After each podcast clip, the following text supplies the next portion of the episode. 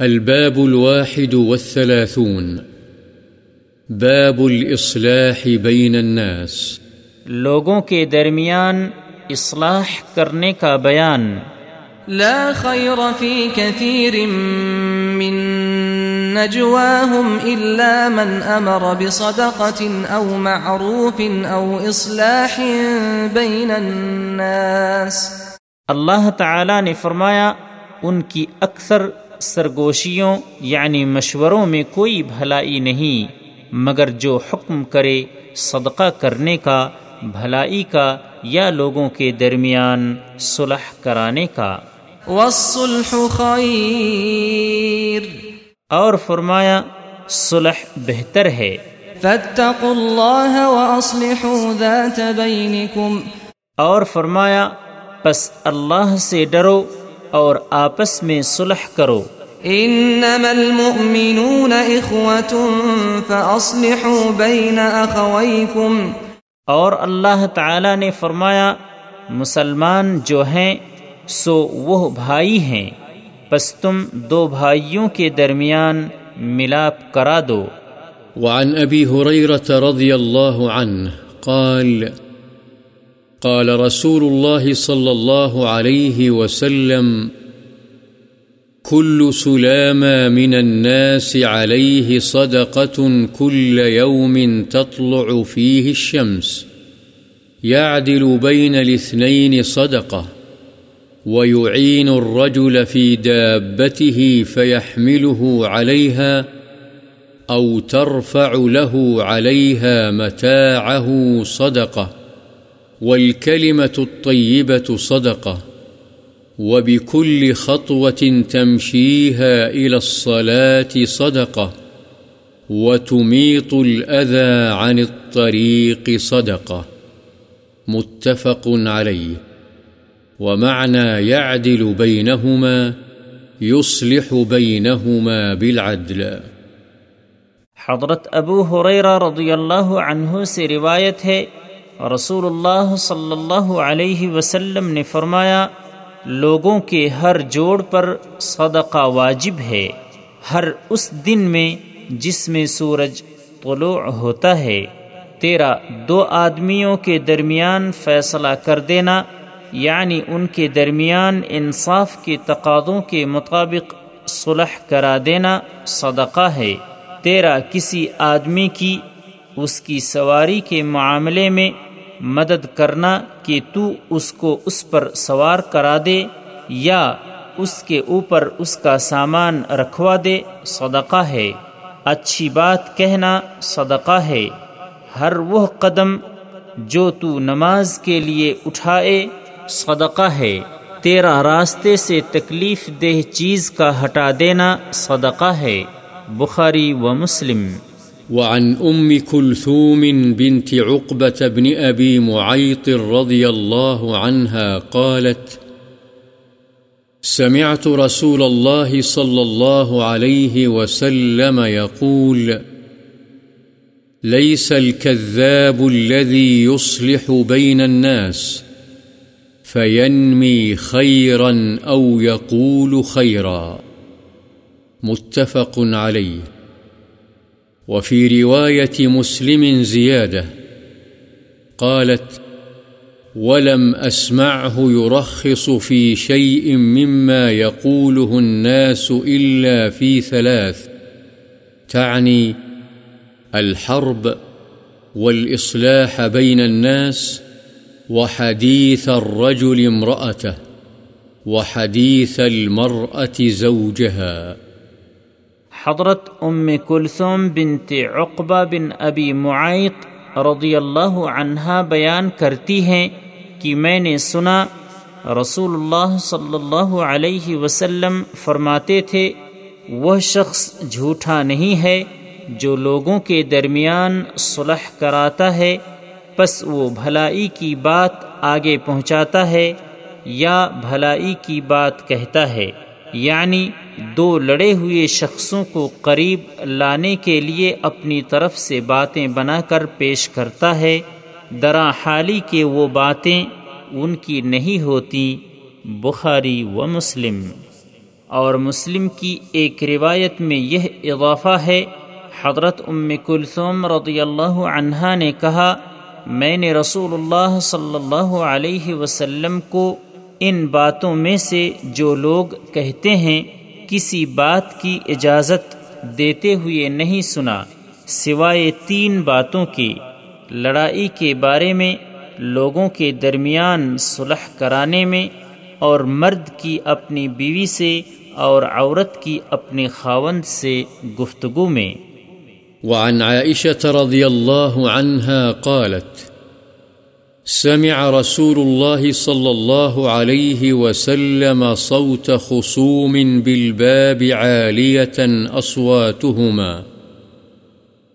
وإذا أحدهما يستوضع الآخر ويسترفقه في شيء، وهو يقول والله لا أفعل.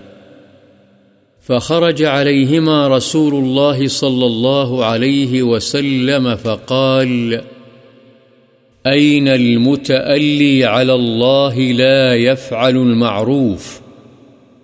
فقال، أنا يا رسول الله، فله أي ذلك أحب؟ متفق عليه. معنى يستوضعه يسأله أن يضع عنه بعض دينه ويسترفقه، يسأله الرفق والمتألي الحالف. حضرت عائشہ رضی اللہ عنہا سے روایت ہے کہ رسول اللہ صلی اللہ علیہ وسلم نے دروازے پر دو جھگڑنے والوں کی اونچی آوازیں سنی ان میں سے ایک دوسرے سے قرضے میں کمی اور کچھ نرمی کا مطالبہ کر رہا تھا اور دوسرا کہہ رہا تھا، اللہ کی قسم، میں یہ نہیں کروں گا۔ نبی صلی اللہ علیہ وسلم ان کے پاس باہر تشریف لائے اور پوچھا، وہ شخص کہاں ہے جو اللہ پر قسم کھا رہا تھا کہ وہ نیکی نہیں کرے گا؟ وہ شخص بولا کہ میں ہوں یا رسول اللہ۔ اور ساتھ ہی اس نے نرمی کا مظاہرہ کرتے ہوئے کہا، اور اسے ان دونوں میں سے اس چیز کا اختیار ہے جسے وہ پسند کرے یعنی قرض میں کچھ کمی کرا لے یا مہلت لے لے، بخاری و مسلم۔ وعن أبي العباس سهل بن سعد الساعدي رضي الله عنه أن رسول الله صلى الله عليه وسلم بلغه أن بني عمرو بن عوف كان بينهم شر. فخرج رسول الله صلى الله عليه وسلم يصلح بينهم في أناس معه. فحبس رسول الله صلى الله عليه وسلم وحانت الصلاة. فجاء بلال إلى أبي بكر رضي الله عنهما فقال، يا أبا بكر، إن رسول الله صلى الله عليه وسلم قد حبس وحانت الصلاة، فهل لك أن تأم الناس؟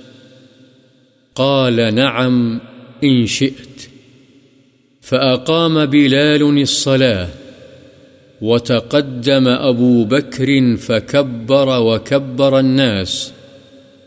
وجاء رسول الله صلى الله عليه وسلم يمشي في الصفوف حتى قام في الصف، فأخذ الناس في التصفيق. وكان أبو بكر رضي الله عنه لا يلتفت في صلاته. فلما أكثر الناس التصفيق التفت. فإذا رسول الله صلى الله عليه وسلم فأشار إليه رسول الله صلى الله عليه وسلم فرفع أبو بكر رضي الله عنه يده فحمد الله ورجع القهقرى وراءه حتى حتى قام في الصف، فتقدم رسول الله صلى الله عليه وسلم فصلى للناس، فلما فرغ أقبل على الناس فقال أيها الناس، ما لكم حين نابكم شيء في الصلاة أخذتم في التصفيق؟ إنما التصفيق للنساء. من نابه شيء في صلاته فليقل سبحان الله، فإنه لا يسمعه أحد حين يقول سبحان الله إلا التفت. يا أبا بكر، ما منعك أن تصلي بالناس حين أشرت إليك؟ فقال أبو بكر ما كان ينبغي لابن أبي قحافة أن يصلي بالناس بين يدي رسول الله صلى الله عليه وسلم. متفق عليه. معنى حبس أمسكوه ليضيفوه. حضرت ابو العباس سہل بن سعد ساعدی رضی اللہ عنہ سے روایت ہے کہ رسول اللہ صلی اللہ علیہ وسلم کو خبر ملی کہ عمر بن عوف کی اولاد کے درمیان کچھ جھگڑا ہے، چنانچہ رسول اللہ صلی اللہ علیہ وسلم کچھ لوگوں کی معیت میں ان کے درمیان صلح کرانے کی نیت سے تشریف لے گئے۔ وہاں آپ کو کچھ رکنا پڑا اور نماز کا وقت ہو گیا۔ بس بلال رضی اللہ عنہ حضرت ابو بکر رضی اللہ عنہ کے پاس آئے اور ان سے کہا، اے ابو بکر، نبی صلی اللہ علیہ وسلم تو وہاں رک گئے ہیں اور نماز کا وقت ہو گیا ہے، کیا آپ لوگوں کی امامت کرائیں گے؟ حضرت ابو بکر رضی اللہ عنہ نے کہا ہاں اگر تم چاہتے ہو۔ بلال رضی اللہ عنہ نے نماز کی تکبیر کہی اور ابو بکر رضی اللہ عنہ آگے ہوئے اور اللہ اکبر کہہ کر نماز کی نیت باندھی اور لوگوں نے بھی اللہ اکبر کہا، اتنے میں رسول اللہ صلی اللہ علیہ وسلم صفوں میں چلتے ہوئے تشریف لے آئے، حتیٰ کہ ایک صف میں کھڑے ہو گئے۔ لوگوں نے ابو بکر رضی اللہ عنہ کو مطلع کرنے کے لیے تالیاں بجانی شروع کر دیں اور ابو بکر رضی اللہ عنہ نماز میں کسی طرف متوجہ نہیں ہوتے تھے۔ جب لوگوں کی تالیاں زیادہ ہو گئیں تو متوجہ ہوئے اور دیکھا کہ رسول اللہ صلی اللہ علیہ وسلم کھڑے ہیں۔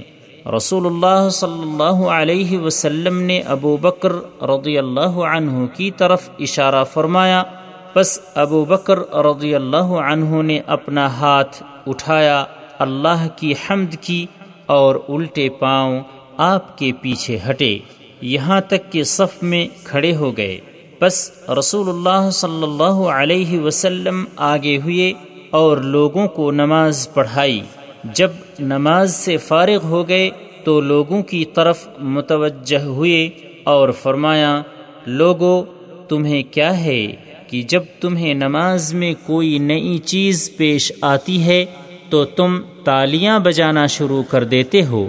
کیا تمہیں معلوم نہیں ہے کہ تالیاں بجانا تو صرف عورتوں کے لیے مشروع ہے۔ اس لیے یاد رکھو کہ جب نماز میں کسی کو کوئی نئی چیز پیش آئے تو وہ سبحان اللہ کہے، اس لیے کہ جو بھی سبحان اللہ کہتے ہوئے سنے گا تو وہ متوجہ ہوگا۔ پھر فرمایا، اے ابو بکر، تمہیں جب میں نے اشارہ کر دیا تھا کہ نماز پڑھاتے رہو، تو پھر تمہیں لوگوں کو نماز پڑھانے سے کس چیز نے روکا؟ ابو بکر رضی اللہ عنہ نے عرض کیا، حضور ابو قحافہ کے بیٹے یعنی ابو بکر کے لیے یہ مناسب نہیں ہے کہ وہ رسول اللہ صلی اللہ علیہ وسلم کی موجودگی میں لوگوں کو نماز پڑھائے، بخاری و مسلم۔